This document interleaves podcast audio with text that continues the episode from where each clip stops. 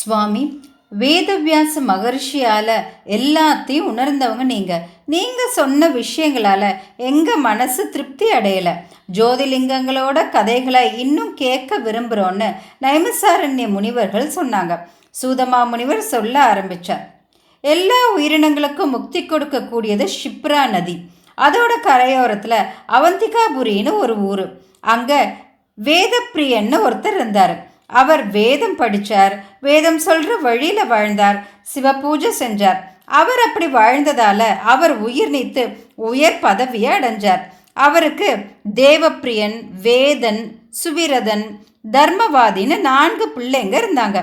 அவங்களும் அவங்க அப்பா மாதிரியே இன்னும் அப்பாவை விட சிறப்பாகவே காலந்தவராமல் சிவ பூஜை பண்ணி மற்றவங்களுக்கும் தர்ம வழியை போதிச்சு வளர்வர சந்திரனை மாதிரி விளங்கினாங்க. இவங்க ஊர் முழுசும் இவங்க போதிச்ச தர்ம வழியில் வாழ்ந்ததால் அந்த ஊரே இறைவனுக்கு நிகரான பொலிவோடு இருந்துச்சு. அப்போது ரத்னமாலான்னு ஒரு மலை, அங்கே தூஷணன்னு ஒரு தைத்தியன்னு அரசாண்டுட்டு வந்தார். பிரம்மதேவரை குறித்து தவம் இருந்து அவர்கிட்ட வரம் வாங்கி தர்ம வழிக்கு எதிரானவரா அதர்ம வெறியோடு இந்த உலகத்தையே அலட்சியப்படுத்தினார். உலகத்தில் வேத வழியில் வாழ்கிறவங்கள முயலை கொள்கிற சிங்கம் மாதிரி அழித்தார். புண்ணிய ஸ்தலங்களுக்குள்ள எல்லாம் போய் அங்கே இருக்கிற நல்லவங்களையும் பெரியவங்களையும் துன்புறுத்தினார். அவர் ஒரு நாள் அவர் சேனையோடு அவந்திகாபுரிக்கு வந்தார். அந்த ஊர் மக்களை பார்த்து, நீங்கள் ஏன் என் கட்டளைப்படி நடக்கிறதில்ல? தேவர்கள் அரசர்கள் எல்லாம் வசம்பாக்குன எனக்கு நீங்கள் எம்மாத்திரம்?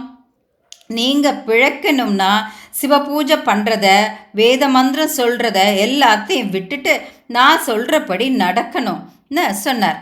தன் சேனைகள் மூலமாகவும் அமைச்சர்கள் மூலமாகவும் தன்னோட உத்தரவை ஊர் முழுசும் அறிவித்தார். ஆனால் அதுக்காக எல்லாம் அந்த ஊர் ஆளுங்க அந்த அசுரனோட கட்டளையை மதிக்கலை. அவங்க தொடர்ந்து திடமான பக்தியோட சிவ பூஜையும் சிவ தியானமும் செஞ்சுட்டு தான் இருந்தாங்க. இப்படி இருக்கிறப்போ அந்த அசுரன் ஆள்ற ரத்னமாலா மலையில் இருக்கிற வேதம் படிக்கிறவங்கள அந்த அசுரனோட மந்திரிகள் பிடிச்சு துன்புறுத்தினாங்க. அங்கிருந்து அந்த வேதியர்கள் தப்பிச்சு வந்து அவந்திகாபுரி வேதியர்கள்கிட்ட அவங்க நிலைமையை சொன்னாங்க. அதுக்கு அவந்திகாபுரி வேதியர்கள் அவங்க அந்த அசுரனை ஜெயிக்கிற அளவுக்கு பலசாலிகளும் இல்லை, போர் புரிய ஆயுதங்களும் இல்லை, அவங்களும் அவங்கள மாதிரியே சாதாரணமான ஜனங்க தான்னு சொன்னாங்க. அவங்கள சிவபெருமான் தான் காத்தரலன்னு சொன்னாங்க. தைரியமாக மண்ணால் லிங்கம் பண்ணி சிவபெருமானையே நினச்சி லிங்கார்ச்சனையும் சிவ தியானமும் பண்ணுறத சொல்லி அவங்களையும் அதே மாதிரி பண்ண சொன்னாங்க.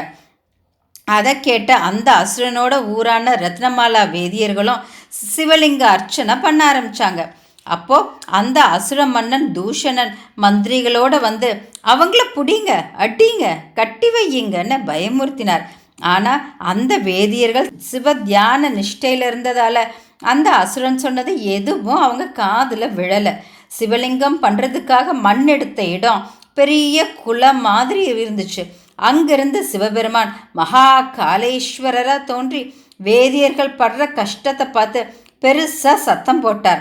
அசுரர்கள் சாம்பலானாங்க. ஓடி போய் தப்பிச்ச அசுரர்களை தவிர மற்றவங்க எல்லாம் இறந்து போனாங்க. சூரியன் உதயமான உடனே இருள் மறைகிற மாதிரி சிவ தரிசனத்தால் கெட்டவங்க அழிஞ்சாங்க. தேவர்கள் பூமாறி பொழிஞ்சாங்க. தேவ துந்து துந்துபிகள் முழங்குச்சு.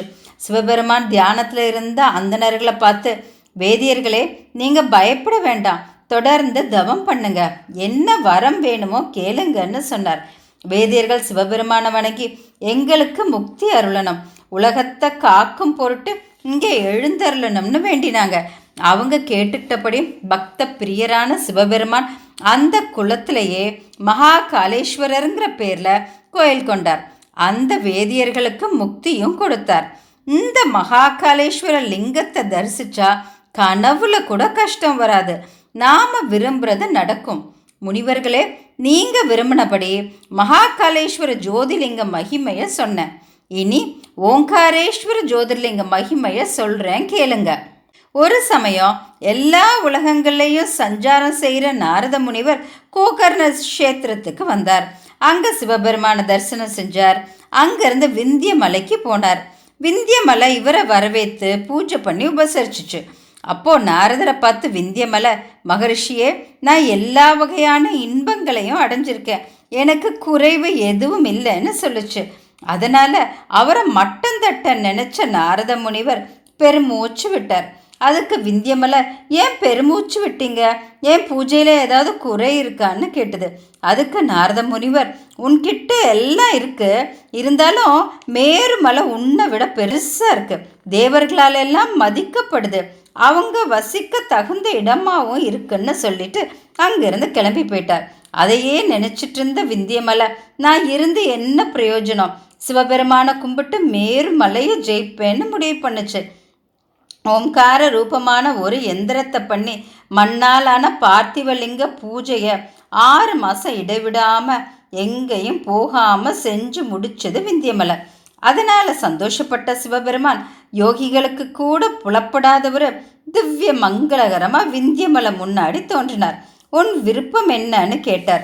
அதுக்கு விந்தியமலை, எல்லாரையும் விட உயரமாக வளர சக்தி கொடுங்கன்னு கேட்டது. மற்றவங்களுக்கு துன்பம் தர்ற வரத்தை கொடுக்க கூடாது, இருந்தாலும் விந்தியமலை செஞ்ச அருந்தவத்துக்காக அது கேட்ட வரத்தை கொடுத்தார். இருந்தாலும் நீ இருமாப்பு அடைவாயானால் அந்த பேருருவம் எமது அடியாரால் சிறிதாக அடங்கும்னு சொன்னார். அப்போ தேவர்களும் முனிவர்களும் அங்கே வந்து, மகேஸ்வரரே, விந்தியமலைக்கு வரம் கொடுத்ததுக்கு அடையாளமாக இங்கே எழுந்தருளணும்னு வேண்டினாங்க. சிவபெருமானும் அவங்க கேட்டுட்டபடியே அங்கே உட்கார்ந்தார். ஓங்கார எந்திரத்தில் சுயம்புலிங்க மூர்த்தி ஒன்றும் விந்தியமலை பூஜை பண்ண மண்ணாலான பார்த்திவலிங்க மூர்த்தி ஒன்றும் அங்கே இருக்கும். ஓங்காரேஸ்வரம்னோ அமரேஸ்வரம்னோ அந்த லிங்கங்களுக்கு பேர். அந்த ரெண்டு லிங்க மூர்த்திகளையும் தேவர்கள்லேருந்து பல பேர் அதை பூஜை பண்ணி நிறைய வரங்களை அடைஞ்சாங்க.